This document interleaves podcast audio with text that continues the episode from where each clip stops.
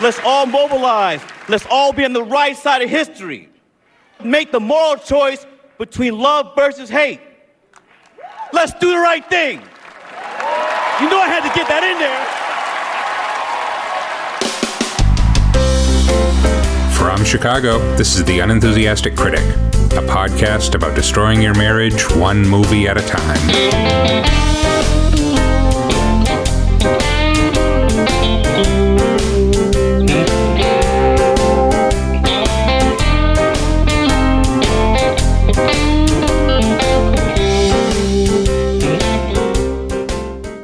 Okay.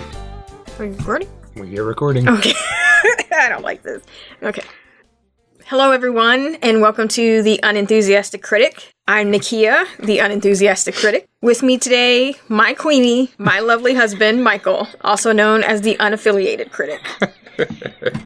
On this week's episode, Michael and I are sitting down for his first viewing of Spike Lee's Crooklyn from 1994. This is nice. I like this switching of roles thing. I'm super uncomfortable with it. I have to do less work. I don't like being the first voice that people hear. So for the people out there who are confused, we need to clarify. We are switching seats this week. Usually it's me forcing a movie on you that you have never seen. Yeah. And this week we are mixing it up. Sure. It is your turn to introduce me to a beloved classic of your choosing that I have never seen. Well, and let's be honest that this was triggered because it was Black History Month. And so yeah, we got to do all kinds of disclaimers. Throwing me a bone here. So this was supposed to be our last podcast of Black History Month, which is, of course, February, which, of course, we are not in any longer. We are not, though. We could argue that, you know, it's always Black History Month.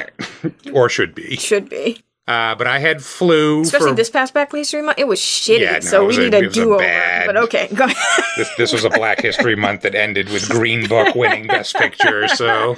So I had the flu for about 2 weeks, and that put us off schedule a little bit, so we actually missed last week's episode. Right. This was, as I just mentioned, also supposed to be our Oscar week episode. And I think you picked Crooklyn in part. Because Spike Lee was nominated. Because Spike Lee was nominated for the first time in his career for Best Director. Which he did not win. He did not win, no. So that's how we ended up where we are today. Yes. Is there anything we wanted to say about the Oscars before we... what do we want to say about the Oscars? I mean, we had some pretty great wins. It started out a really good night. We were on a good streak. There was a good roll there. And I think they were basically like, let's give all the black folks their stuff now. Up front. And recognize that you will not be getting the big prize at the end of the evening. So, because you had your costume and your production design wins for Black Panther. Yes. We had Regina King win. Which was phenomenal. We can count Mahershala. Even though the movie is a problem. And Spike won for adapted screenplay. Spike did win for screenplay, yes. So that was a huge win for him. Which again is his first Oscar, which is ridiculous. It was, but he took that moment, which I fully appreciate. He was like, "I'm about to be up here and let y'all know how I feel about everything." So. Yes. But then the evening kind of went off the rails. Yeah, then, you know, the Oscar's gonna Oscar. Yeah. And we ended with Green Book winning Best Picture. And in their speech, I don't believe they even acknowledged the creator of the actual Green Book. No, nor do I believe they thanked Dr. Shirley himself. No, they did not. Yeah, so that was just about perfect assholery on their part. That's going to be another Crash, another Driving Miss Daisy. So, yeah, we don't need to probably spend a lot of time on that. No. I will say that I think the last time we talked about this, I had not yet seen Green Book. I have now, and my opinion about the travesty of it winning anything has not changed. Yeah. I did not see it, and I was just confirmation that it was the movie I thought it was. Completely comfortable in my knowledge that it was trash. So, and apart from everything else, apart from it being, you know, racism made palliative for white people, et cetera, et cetera, et cetera, it's just not an exceptional movie in any way. Yeah. It's just a really mediocre movie across the board. So, yeah, I don't know if, you know, Putin put money into the Green Book campaign. I don't know how that happened. Russian interference? Sure, something. Just tampering with all our shit at this point. Huh? All right. Anyway. But so yes, I chose Crooklyn because one is probably one of my favorite Spike Lee films. And then two, like we said, there was the connection with the Oscars, with Spike Lee being nominated, but also Ruthie Carter was the costume designer for Crooklyn, and she won this year for Black Panther. Mm-hmm. Terrence Blanchard did the music for Crooklyn. I believe he was also nominated this year for BlacKkKlansman. So Spike is loyal to his people. He's very loyal to his people, and it's just a group of really talented folks who have sort of been all over film, particularly film, like in my life with Ruthie Carter. Her resume is just peak Black history. Like, it's ridiculous. Like, School Daze, I'm Gonna Get You Sucker. She did Do the Right Thing. She did House Party Do. She did Malcolm X. She did Jungle Fever. She did Money Train. She did BAPS. She did Rose. So her oeuvre is like all over the sort of filmic history, the sort of contemporary filmic history for Black folks. So I've been a huge fan of hers for a very long time. And this award was very overdue, but I'm so happy that she got it and was able to sort of have her moment of shine.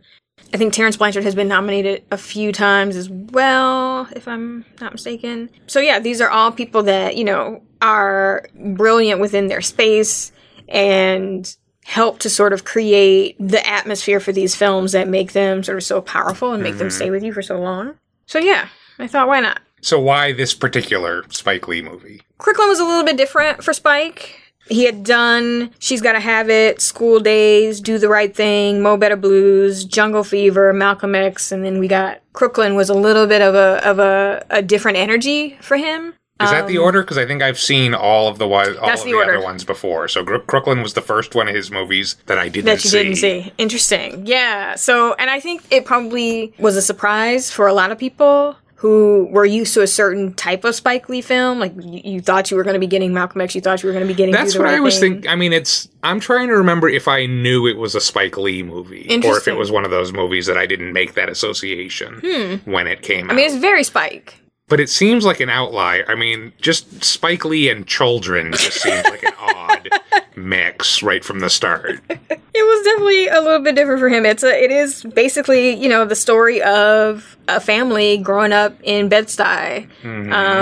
1973. And it's very sort of warm and calm in a way that a lot of his films aren't. Like, a lot of his films are sort of undergirded with this very, like, kinetic energy, this tension of just sort of different folks being in contact with each other. Right. And Crooklyn, I mean, there are sort of moments like that, but it isn't the sort of total energy of the film. And yeah, and then you had this group of kids who were mostly, I believe, unknowns and just were able to just do and be kids. And I think when he was casting for it, he said specifically that he didn't like professional child actors because they weren't natural. And so he relied really heavily on school children in Brooklyn.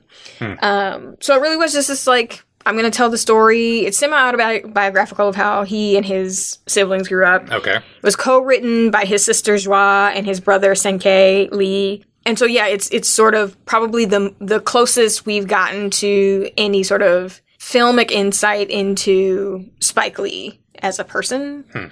But the narrative is centered around the girl child in the family, Troy the boy. And I think one of the things that I love so much about Crooklyn and why it sort of stuck with me for such a long time, because I think this was one of the first films that at least I could remember that focused on Black girlhood and focused on it in a way that wasn't sort of Black girlhood in the middle of this, like, pathology, like, right, sort of thing, right? It's like how Black girls grow up. And I was going to say, because the only other one I can think of off the top of my head is Eve's Bayou. Yes, which is another just gorgeous film, and I love it. And there's also sort of later down the line we get something like Pariah. Then we had sort of Beasts of the Southern Wild. So there have been, you know, there definitely aren't a lot, but there have been a few more that have just allowed Black girls to be Black girls, and that sort of representation, at least at the time that Crooklyn came out, for me was really very special. So you would have been about 12 years old. I would have been about 12, but I don't think I saw it in 94 when it came out. Okay. I probably saw it maybe 15 or 16 when I saw Crooklyn for the first time, and there were sort of so many moments in the film that resonated with me, even though I didn't grow up in Bed-Stuy, even though I didn't grow up with a bunch of brothers. It was still this connection to Troy, and in particular, Troy's relationship with her mother, played by the brilliant Alfre Woodard. I love Alfre Woodard. She's amazing. So yeah, Crooklyn has sort of been with me for a very long time. So just a little bit of background info. Crooklyn stars Delroy Lindo and Alfre Woodard as the parents of 5 kids, one of whom is Troy, the only girl, played by Zelda Harris. Like I said, it's one of the sort of most explicitly autobiographical of Spike's films, and it just sort of documents the summer of 1973 of this, like, working-class family, right? And so it is just a portrait of a family at a point in time. It has an amazing cast. So I mentioned Alfre Woodard, who plays the mother, and she, as we said, is brilliant. Delroy Lindo plays the father. He was also, I don't know if you remember it, West Indian Charlie in Malcolm X, the gambling kingpin who then sort of just deteriorates towards the end of the film. I think he's actually really brilliant in Malcolm X. Isaiah Washington is in this film. Bokeem Woodbine is also in it, and RuPaul makes an appearance in Crooklyn as well. Oh, wow. Yes, very early RuPaul. As you know, I'm a fan of soundtracks. It has a wonderful soundtrack of all the sort of hits of the 70s. I do also want to mention that Arthur Jaffa was the cinematographer on this film, and he's, again, another sort of part of that brilliant cohort of folks. He did Daughters of the Dust, and he's also worked on a number of music videos and done photography on videos for both Solange and Jay-Z. So yeah, I think Crooklyn brings to bear sort of a lot of the gifts of this group of folks in service of the story of a black girl growing up in Bed-Stuy. Okay. I am looking forward to it. Okay. For those who want to watch along, Crooklyn is available on Amazon Prime, Stars, and iTunes. Okay. Let's go watch it. Okay. Sorry, Gray. You sorry why?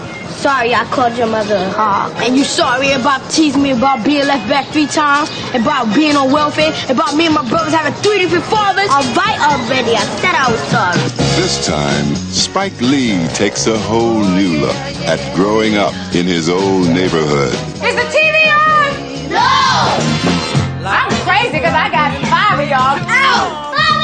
That have run me stark raving mad. Somebody left the toilet seat up. I almost fell in again. Shut up, you flat-chested wench. Why I gotta eat this? Black-eyed peas have calcium. All the calcium in the world ain't gonna make up for this nasty taste. Can I have some tricks? No, please.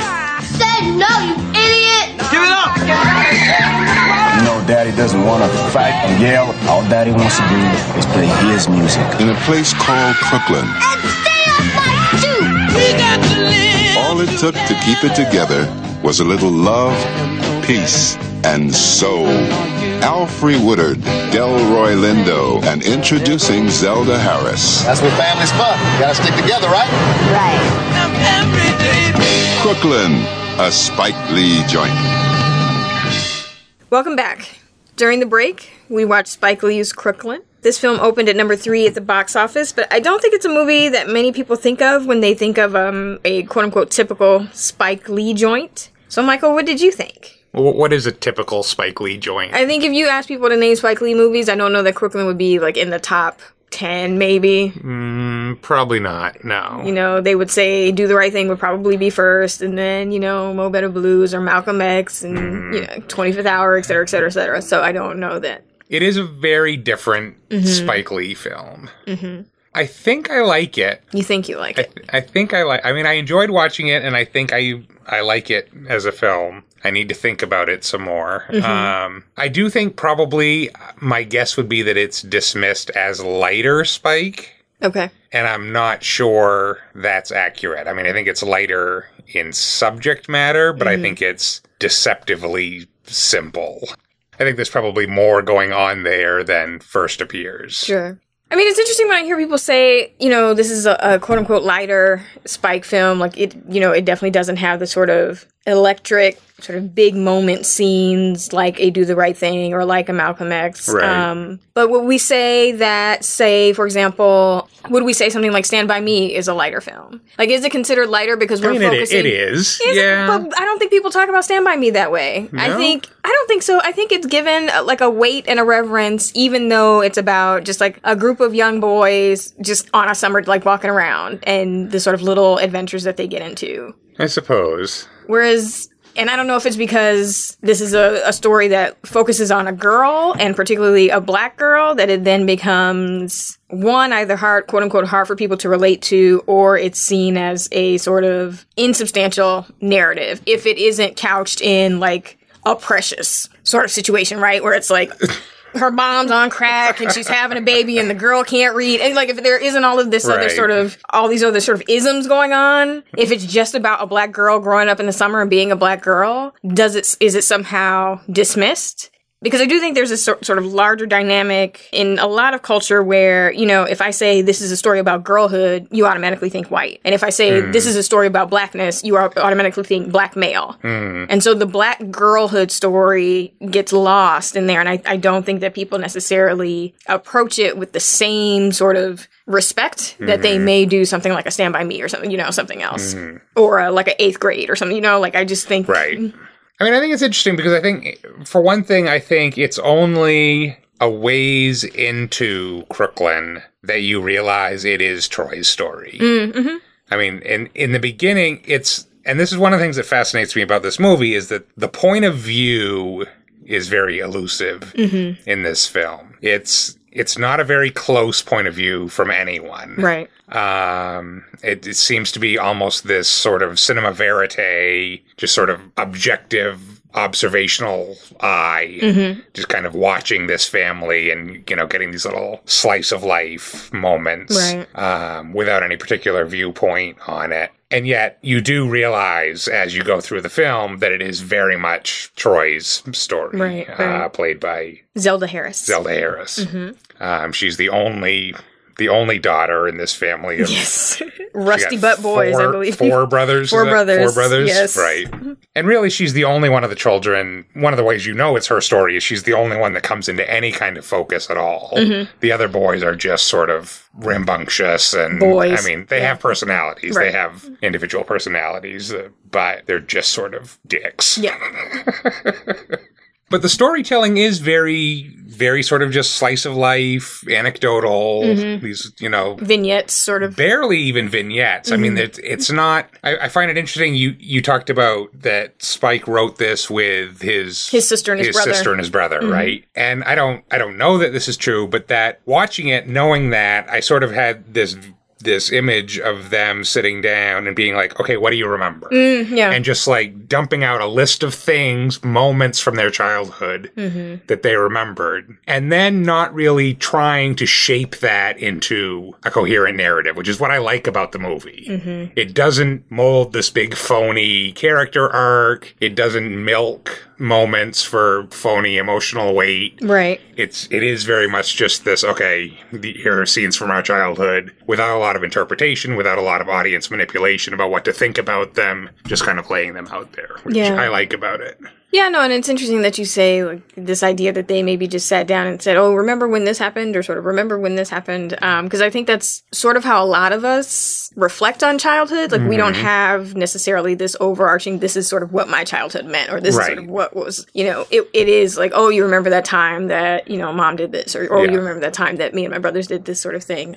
So I do like that about it, because I think, again, it gets back to that idea of, like, we're watching a film through the point of view of children who one summer is just like every other summer, except that there are, like, maybe these little moments that happen throughout that sort of stand out for you. And stuff doesn't, like, in memory, stuff does not link up in nice, neat narrative fashion. Not at all. It just doesn't. Yeah. And I don't think it does in this movie. And I think that's, it feels weirdly authentic in that way.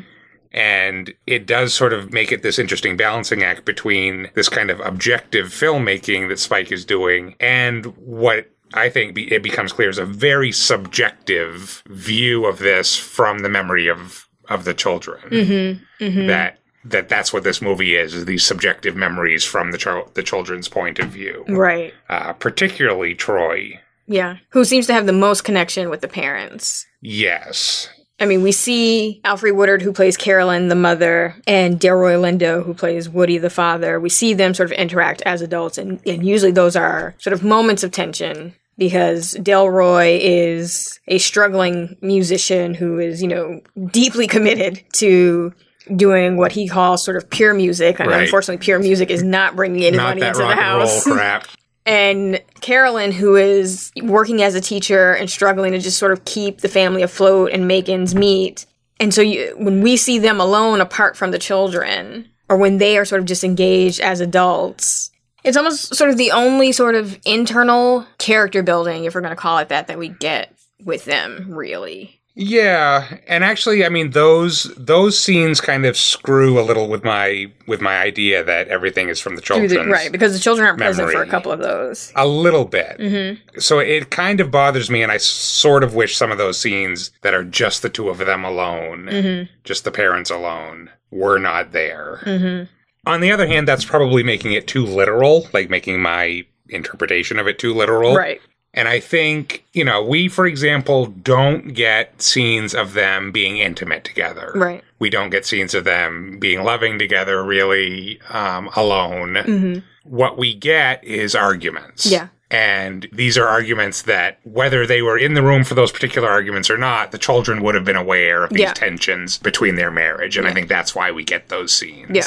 So it still is, to me, sort of that those are like overheard mm-hmm. arguments that they're having, whether mm-hmm. in the movie we see the children are there or not. Yeah. Well, and we have that really sort of powerful moment towards the end of the film after Carolyn has passed away. Troy wakes up sort of out of a fitful sleep. Mm-hmm. And she hears noise. What she thinks she hears is her mother and her father arguing. Yep. And so she's going down the stairs and she's like, "Mommy, stop, and Daddy, stop, and don't, you know, stop fighting." And she goes to the kitchen and she realizes it's just her father, like, trying to, like, catch a rat or something. Mm-hmm. And it's sort of the first moment where she breaks and realizes that, you know, her mother is gone, and yep. she has her first sort of emotional reaction to that. But I think it does speak to that idea of, like, children are always aware when there is tension or anger in the home, and especially if there are, like, loud arguments. Mm-hmm. And they may not hear the specifics of it. Like, it almost sounds like Charlie Brown's Parents sort of thing, but you know that it's anger, and right. you know... And yet you sort of pick sides anyway, even though you aren't at all equipped to sort of discern sort of what's actually happening. Right, right. And so with Crooklyn, I think because of the way Spike has sort of chosen to represent the family dynamics, it ends up being that Carolyn is sort of painted as, you know, the villain, and the father is... Yeah, let's talk about that. Yeah. Yeah, I mean, and it's funny because... I don't remember picking up on that really at all when I was, you know, the first few times that I've watched. And I don't remember the last time that I've seen Crooklyn, but it would, I don't know, I was maybe in my 20s. It may have been a while since I've seen it. But I don't remember watching and going, the gender politics of this is a little fucked up. And I don't know if that's because... See, you always talk about... I know, right? When I go back and watch these movies and... I know. We grow, we mature. Yes, your view of them changes. Develop lenses, you know. Watching them through someone else's eye changes them. It really becomes complicated. But part of it is, and I still sort of felt this way even watching it now, it's like, I know Carolyn is my mom. Mm-hmm. Like, she just is, like, it doesn't seem... And it's my mom if you take, like, all of the, you know, sort of disciplinary moments and you just squash them all together and there isn't any... But there are moments where Carolyn is very tender with Troy in particular. Yes. And very loving. And so you can reduce her character down to sort of disciplinarian, almost like emasculating, angry black woman. And then Woody gets to be, you know, the sort of laid-back dad who sort of comes in and makes everything better. And he brings you sugar and mm-hmm. cake and candies. Right, and he's just trying to, you know, make his music. And if people could just give him the space to make his music and let me be a man, I could do that. So, you know, I didn't grow up with a father in the household, so that dynamic wasn't there in my home, but she was very much the disciplinarian and the head of the household. Mm-hmm. And, like, that was who she was. And so I didn't see it as, when I watched this film, I didn't see it as, like, oh, you know, that's a problematic way to portray black women. It's like, that's my mom. I didn't take it that way either. Mm-hmm. And you shared with me an article by Bell Hooks that mm-hmm. sort of had that criticism of this film. Yeah, so Bell Hooks had a really interesting essay from Z Magazine. It's entitled "On Death and Patriarchy in Crooklyn," and she gets in the shit, man. Like, she excavate a bunch of stuff that I didn't even really think about. But one of the sort of bigger takeaways is how Crooklyn almost does a disservice to Carolyn's character in service to this sort of conservative patriarchal ideas about womanhood and gender roles, and particularly Black womanhood. And I'll just read a little bit of it. Crooklyn constructs a redemptive narrative for Black life where the subjugation of the Black female body is celebrated as that rite of passage which is restorative, which ensures family survival. Whether it is the grown woman's body erased in death or the little girl body erased by violent interruption of her girlhood, the sexist politics of this film often go unnoticed, as viewers are riveted by the exploits of the male characters. In this way, audiences tacitly condone the patriarchal devaluation and erasure of rebellious Black female subjectivity that this film depicts. Lee constructs an ahistorical narrative of the 1970s in which there is no meaningful convergence of Black liberation and feminist politics. At the time, Black women active in national Black power groups were challenging sexism and insisting on a feminist agenda. And so in Carolyn's character, you did have this sort of bohemian, very intelligent, very sort of aware woman who was fully self-possessed and fully herself, working outside of the home, stressing the importance of education to her children. But then her death comes rather abruptly in the film. Yes. Like, she gets sick really quickly. Like, she's always tired sort of through the film, but it's almost like when we watch it, I think we think, oh, she's tired because she's a mom of 5 children and she's trying to do all the shit. And then suddenly she's in the hospital. Right. And then suddenly she has cancer and she's and she dies off screen. And then that is sort of the trigger for Troy to sort of step in to be the mother figure in the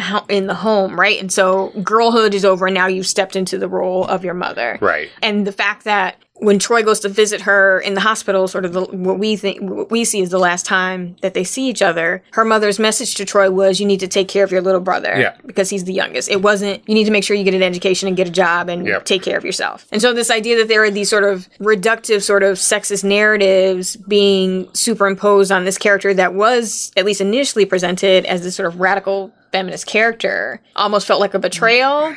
And I know, and I'm not saying it's right or wrong. I just didn't read it that way, and so my reaction to that article, and obviously we'll link to this article in the show notes if people want to read it. Yes. But I mean, I think what Hooks describes is accurate, but I feel like she presents it. Basically, she suggests that this is something that the film isn't aware that it's doing, and that's where I don't agree. I think the film is very aware of that dynamic. I think it's, and again, it comes back to me to the subjectivity of the children, that this is how they remember it.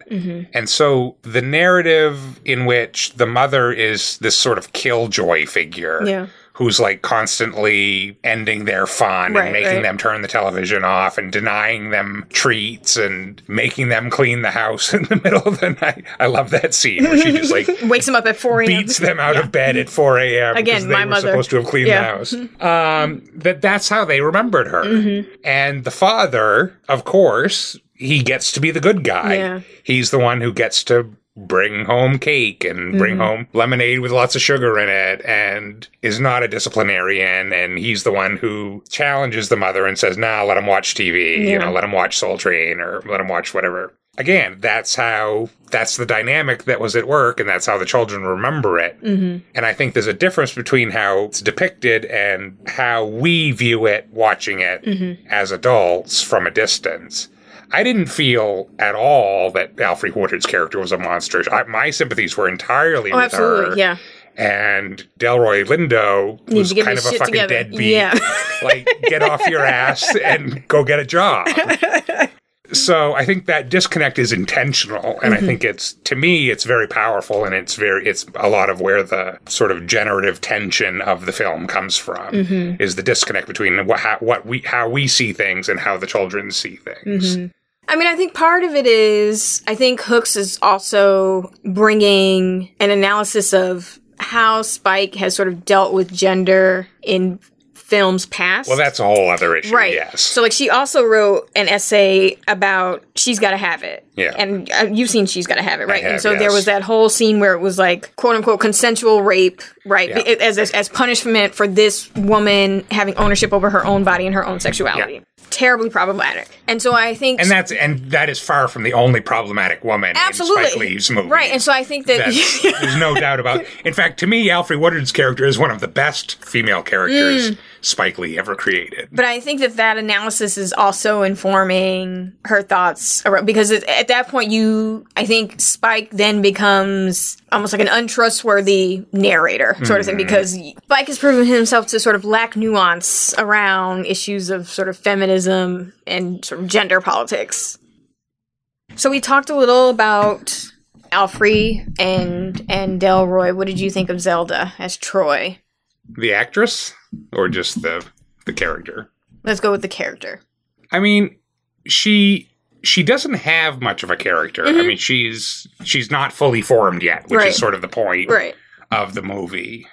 She's got a temper. Well, she's in a house of four boys. Yeah. And I think it's interesting. I think particularly, I mean, obviously Carolyn is the major figure in her life. Mm-hmm. But I think we see her learning things from a variety of women and girls throughout this film that she's just picking up little bits of education from.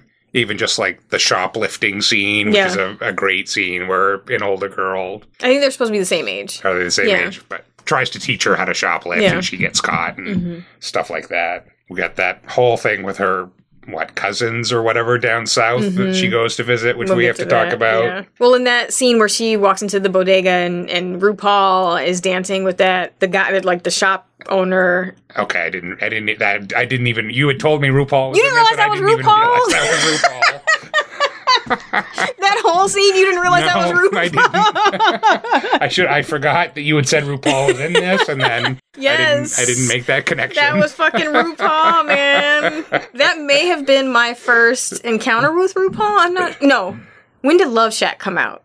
I don't have that information in my fingertips. Check the date on that. Hold on. Okay, so Love Shack would have been first. Okay. So I first met her in Love Shack and then here in Crooklyn. But that is a great little just surreal scene. Little scene. And there are a lot of little moments of just sort of surreality throughout this movie. But it's one of those moments where she really is sort of absorbing, how people perform femininity and how people perform womanhood. And we see her spit a little of that back out later in the film. She does. She does, like, sort of mimic what RuPaul was doing in the bodega, and it's a cute little moment. And then she has sort of the influence of the sort of the larger group of girls that sort of all hang out on the stoop together of varying ages and talking about good and bad hair. Another Spike Lee reference there. I do like, just in general, the whole film is sort of about stoop culture, but then there is girl stoop culture and there is boy stoop culture, and they are very, very different. Yes. I love those just little sort of... It's very sort of just builds these little worlds and this sort of atmosphere of...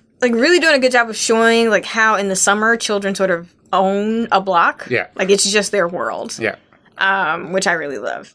But then, yes, the sort of... One of the last influences in her life are her cousins and her uncle and aunt in Virginia, or as we would all say, down south. Because anything... past the Mason is just down south. Yeah. So I love that whole section of the film. And I think part of it is because I felt it deeply when I watched it because I was taken down south to visit family one summer. And it really did feel like I had fallen off the face of the earth. Yeah. And it was just totally foreign. And I was just like, I don't understand how to operate down here. And everything seems weird. And, I just want to go home and sleep in my own bed. I don't know, sort of thing. So it resonated with me so deeply, and I think it resonates a lot with Black folks who, we have the Great Migration is what it was. So you have family in the North, and you have, this anchor family in the South, and you take that pilgrimage to the South, and it's just like, what the fuck is this? It's like a different kind of Black folk. So I just love that section. You did not have the best reaction. So, because Spike does this thing where to symbolize her disorientation mm-hmm. when she's in the South, mm-hmm. he starts fucking with the lenses. He employs an anamorphic lens yes. to sort of elongate the vertical image. Basically, it looks like you took a widescreen image and smushed it right. together. Mm-hmm. So it's elongated vertically, unnaturally. And I'm just the guy, I reached for the remote. Yeah, and I had to say, no. Okay, I need to fix the aspect ratio on this. Because I'm that guy. When the aspect ratio is off, it drives me crazy. And so for 20 minutes in this film, it just drove me crazy because it just looked wrong.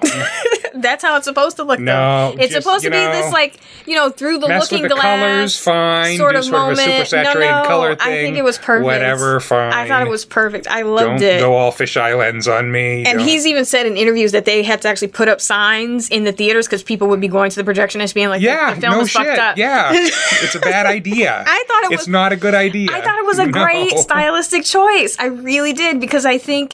It again, just looks like a mistake. No, this sort of idea of looking through the eyes of a child and this sort of Alice in Wonderland moment where this is a completely different world.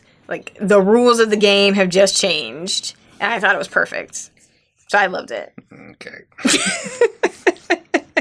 But otherwise, that is a very good sequence. Yes. Because everything is just off and just her aunt is weird. Yeah. And there's weird, I think, sort of class things going on mm-hmm. there and weird sort of colorism things going on there. Mm-hmm. Her cousin Viola is very high yalla, as they say. Okay, are you allowed to say that? I don't think you're allowed to say that. Am I allowed to say that? I don't know that you're allowed to say that. Am I using it inaccurately? I mean, you're using it accurately, but I don't think you're allowed to say it. You sound like the Bernie bot.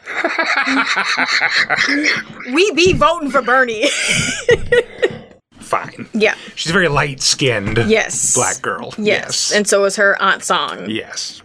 Yeah, so you have, Bed-Stuy Troy with her beads and braids and sort of boyish demeanor going down to the South where her family is much more conservative, very religious, and sort of prim and proper. They don't, whereas back home, Troy's dog could go sort of wherever he wanted. The dog can't go really anywhere in the home. And except for the sofa. Except for this. Okay.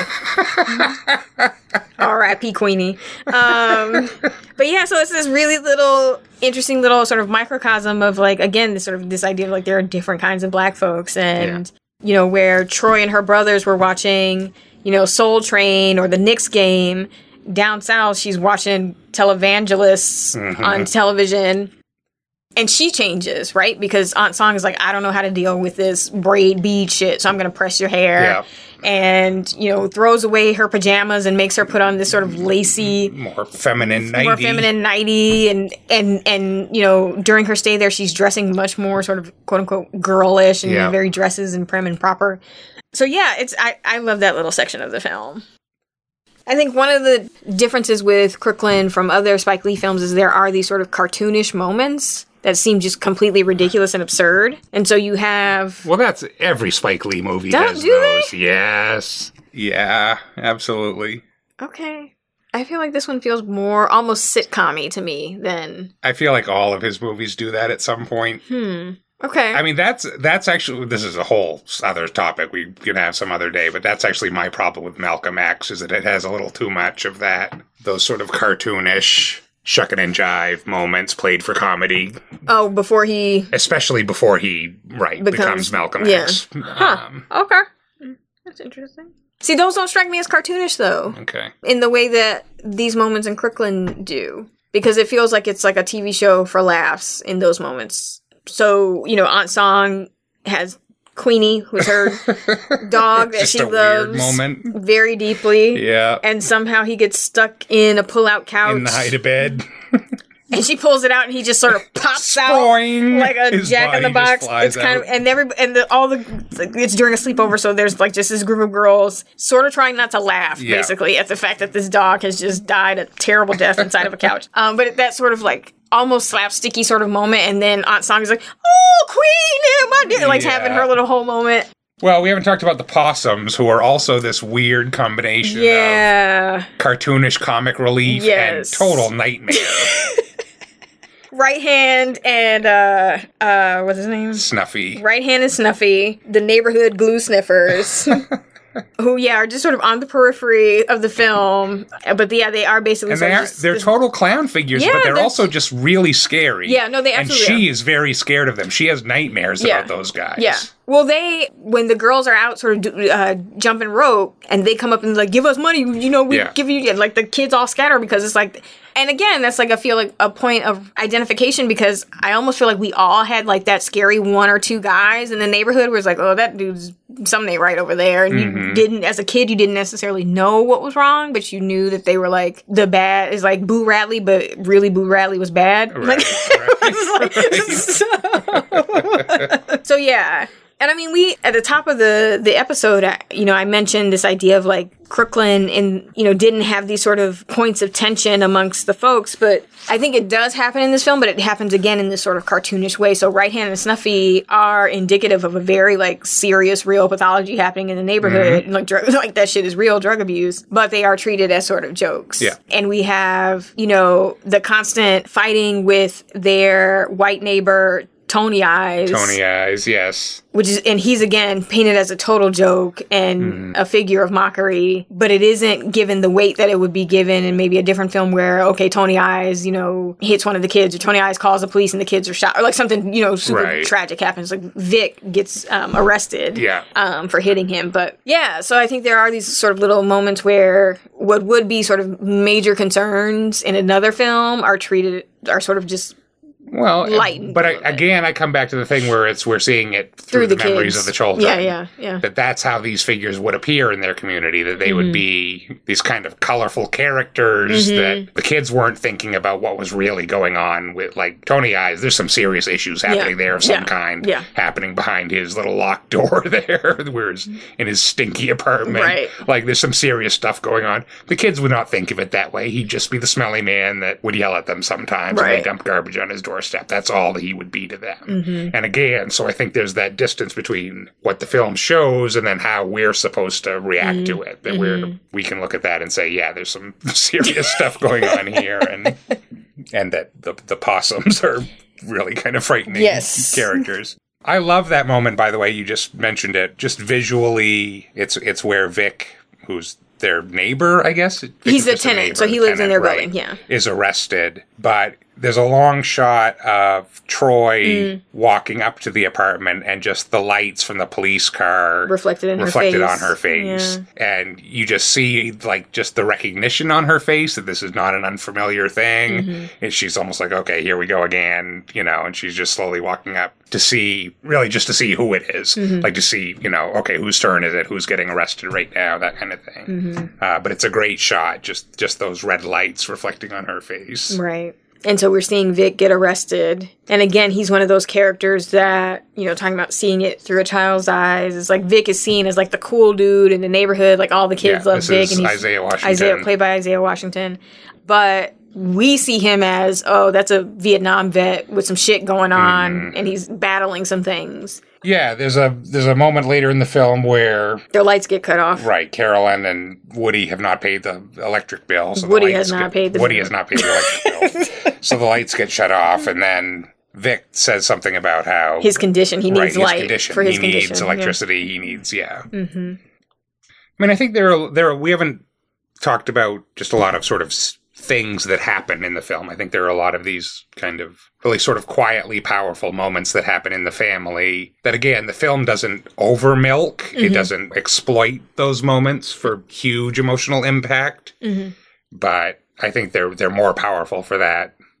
I mean, we have the moment where she throws Woody out. Yeah.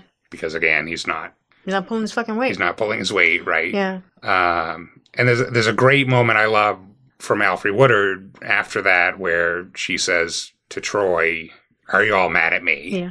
For, you know, basically throwing their father out. Yeah. That was a really nice moment. I liked the thing with Woody's concert where he's giving his solo piano show that 10 really people nobody but family is going to, and it's not making any money, and yet it is presented as this sort of triumph for him, as this sort of important moment for him. And then the oldest son, Clinton, who to me is pretty obviously the Spike Lee character, he doesn't go to the concert. He goes to the Knicks championship game. Yes. I mean, and it's great because, you know, he has the perfect sort of kid response when his mom is like, okay, you know, you're old enough to make your own choice in this. I think you should go to your father's concert, but, you know, the choice is yours. And his response was something like, you know, why did Dad's concert need to be on the same day as the Knicks game? Like, that's just a very kid response of just like... Right, it's not fair. Right, you're just, you know, you are deliberately fucking my shit up, and I don't know why, you know, I have to make this choice. But yeah, I mean, that first scene that you mentioned with Carolyn, so it's after she and Woody are already having an argument about money again, so she's already heated. And then she hears the television on, and, you know, she does the mom thing of like, is the TV on? Oh, that's right. And they're like... You know, and so she gives them a number of chances to, like, just turn the TV off, but they don't, so she sort of storms up the stairs, busts the door open, you know, turns the TV off, and the kids are really sort of antagonistic towards her, particularly Clinton, who I think they were watching, like, Knicks game at the time. It's the fucking Knicks game. It's like Spike Lee has been obsessed with the Knicks his entire life. And so it's this moment of, like, she's sort of in it by herself, because Woody comes up the stairs, and he's just like, why don't you just let them watch TV? Like, I don't understand what the big deal. He takes the children's side. He does, and so she's trying to, like, you know, maintain some order in the house, and does again the perfect mom thing, which is like, I'm the one paying the damn electricity bill in this house, and if nobody else is chipping in, including you, Woody, then I get to say when the TV is turned on or turned off. And then it just becomes this like group physical altercation where Woody's sort of trying to take her out of the room with the kids, and he's basically dragging her down the stairs, and the kids are sort of behind her, and there's one son that's like on Woody's back, and it's just this huge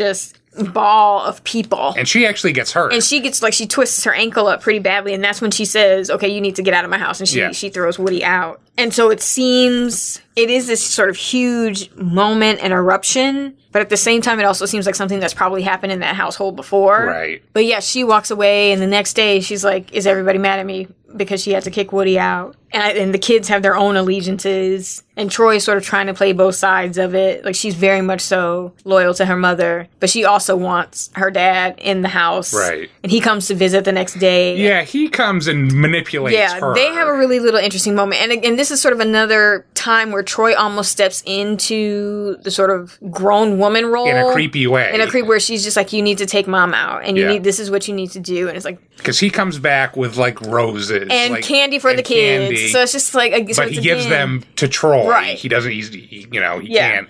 He makes her the intermediary between him and his wife. Right.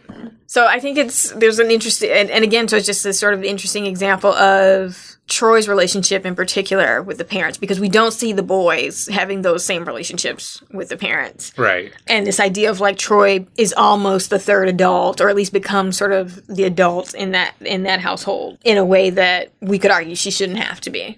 No, she absolutely shouldn't have to be. And that's... So you want to talk about the ending? Sure. Because that, to me, is a very ambiguous ending, a very emotionally ambiguous ending. Okay. Like, how we're supposed to feel about it. How we're supposed to feel about Troy? Yes. Okay. Because that we have this is where she has stepped into the mother's role. Yeah. And we get a scene of her combing the little one's hair. Sitting in her mother's chair. Mm-hmm. Her own hair is now in like a full afro. Mm-hmm. It's not the beads and braids that her mother had put her hair in. Right. And in fact, I don't know if this is reading too much into it, but we have seen a TV commercial for Afro Sheen that shows the modern black woman with the full afro. Her beautiful crown. That's, right. Mm-hmm. And that's how we see Troy at the end of the movie in that role. And so she's combing out the hair of the youngest son. And then the kids call from outside, I can't remember what his name is, but can he come out and play? And she's like, yes, you can go out and play. Mm-hmm.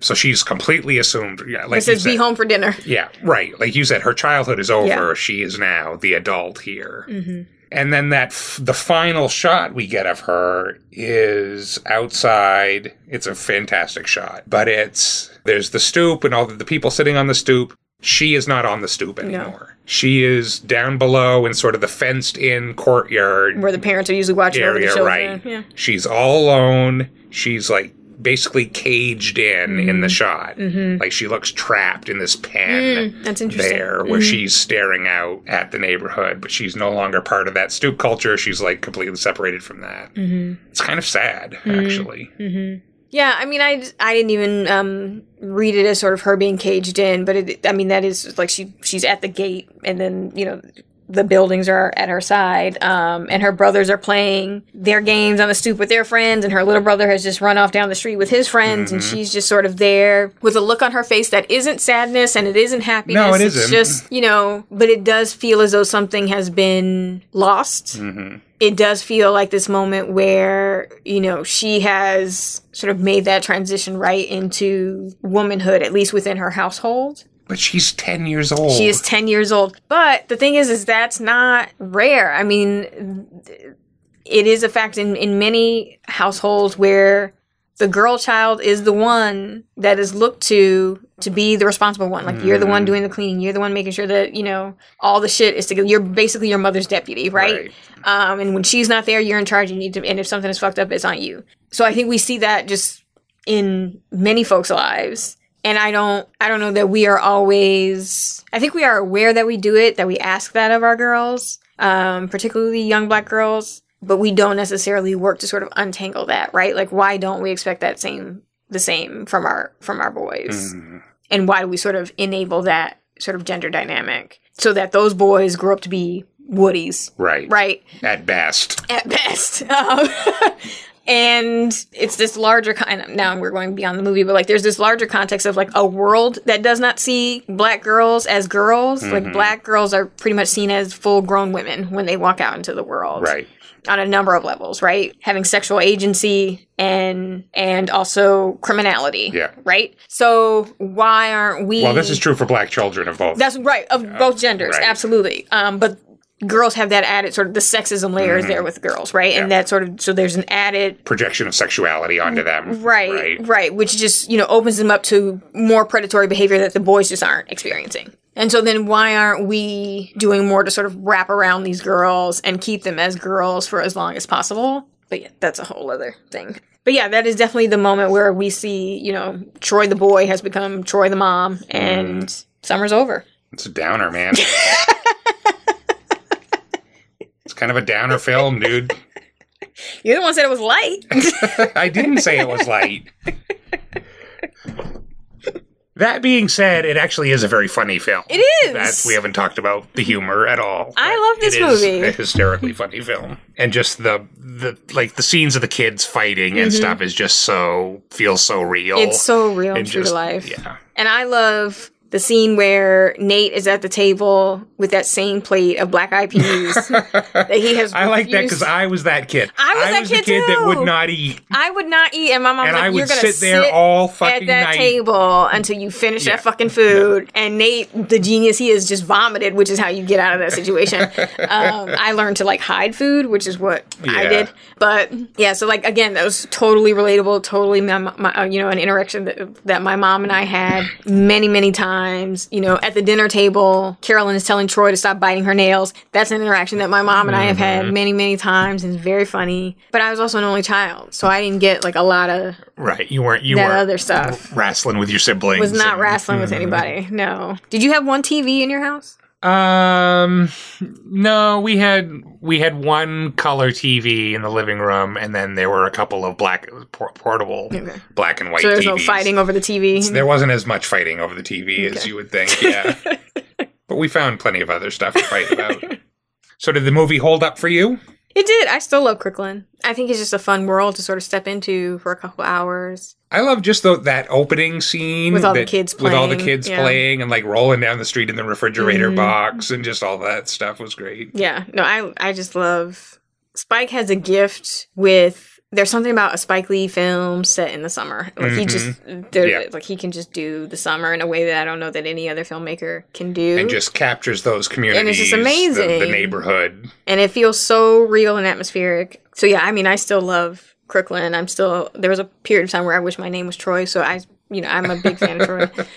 But yeah, I definitely think it holds up. It you know, the Bell Hooks thing is giving me sort of another lens to it, and is encouraging me to maybe investigate why I didn't find it a problem, at least initially, and I sort of still don't. And I don't know if it's just because, oh, well, that's my mom.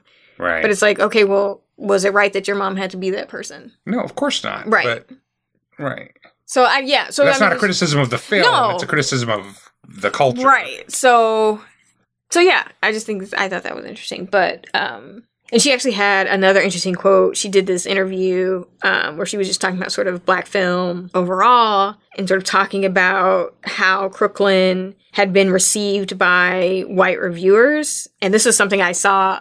I was trying to do the thing that you do where you pull all these great quotes from different film critics. And they were just it's more work than it looks like. Well, no, they were just sort of pissing me off. And so I just didn't want to include them. Mm-hmm. But she says, you know, referencing something she had heard or read from a white critic. I mean, Crooklyn didn't even have a plot, which, of course, is completely bogus because the plot of Crooklyn was very obvious and very simple. It was about a family where the mother is dying in the family. But I can't tell you how many white reviewers wrote that it didn't have a plot. Yeah. When what they should have said is that it didn't have a plot that interested us. Mm. That white America is not interested in black mothers that are dying. Hmm. And I just thought that was such a, like, so again, we sort of come full circle to this idea of, okay, what is it about stories about black girlhood, at least in 1994? What is it about stories about black families that isn't sort of couched in these sort of larger pathologies that quote-unquote mainstream people can't sort of seem to wrap their heads around or appreciate for what they are as art? Okay, so does this go on your list? So, like, let's say your next wife... and you do this experiment again. Okay. Oh, is that what's going to happen? Sure. It'll have to be called something. I mean, I guess unenthusiastic. Are you critic leaving? Are you announcing your your resignation and our divorce? This isn't really making me any money, so okay. I'm not super tied to it. That's fair. Does this go on the list of films that you would force her to watch? I mean, it wouldn't be top tier Spike. Okay. It would be, you know, 3 or 4 films down, probably, in my list of... This is what happens. ...of Spike films. Although, actually, I would love to see more of Spike working in this mode. Mm. Like, I would be excited to see more of this sort of autobiographical stuff versus something like... Well, I mean, I didn't like BlacKkKlansman as much as everyone else did. Yeah. And Chirac... Though an interesting idea, was kind of a fucking train wreck. I didn't like Chirac at all. So, yeah. No. Okay. So I didn't convince you that this should be top 5 Spike Lee film. Top 5 might crack the top 5. Okay. Might crack the top 5. I'll take it. No, I enjoyed it though, and I'm glad I watched it. I want to watch it a couple more times actually, because again, I do think it's a more complicated film than it appears to be. Mm-hmm. You're just gonna fast forward through that part on Down South? I'm just gonna, yeah. I might just change the aspect ratio on my television to make it look normal. No, that's not the point. All right, any final thoughts? No. How'd you enjoy being in the big chair? I don't like it. You don't care for it? No, because I like to shit on things, and so if it's something that I love, then I can't shit on it, so. All right, well, we'll try to get you back in your comfort zone for next week. I appreciate that.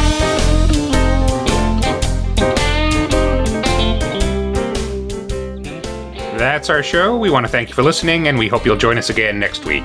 Nakia, Black History Month is sadly over. And we can segue now into the season of the pasty white people, my people, the Irish. With St. Patrick's Day approaching, we are heading back to the old country, to County Mayo in Ireland, with John Wayne, Maureen O'Hara, and Barry Fitzgerald for John Ford's The Quiet Man from 1952. So after a very disappointing Black History Month, I now have to watch a film starring a racist.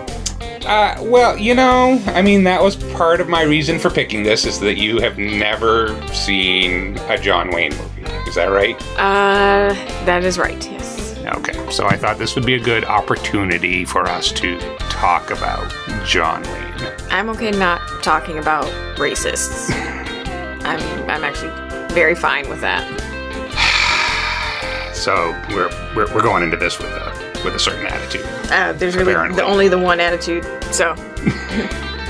The Quiet Man is available for rental on Amazon Prime, iTunes, YouTube, and most of the other streaming services. It is also predictably playing on Turner Classic Movies on St. Patrick's Day. In the meantime, you can find us on the web at unaffiliatedcritic.com, where you can listen to earlier episodes, leave us a comment, find our social media links, or make a donation to support the podcast. As always, we encourage you to suggest a film that Nakia desperately needs to see to make her life complete. Until next time, remember, true love means conning your partner into watching movies they really, really don't want to watch.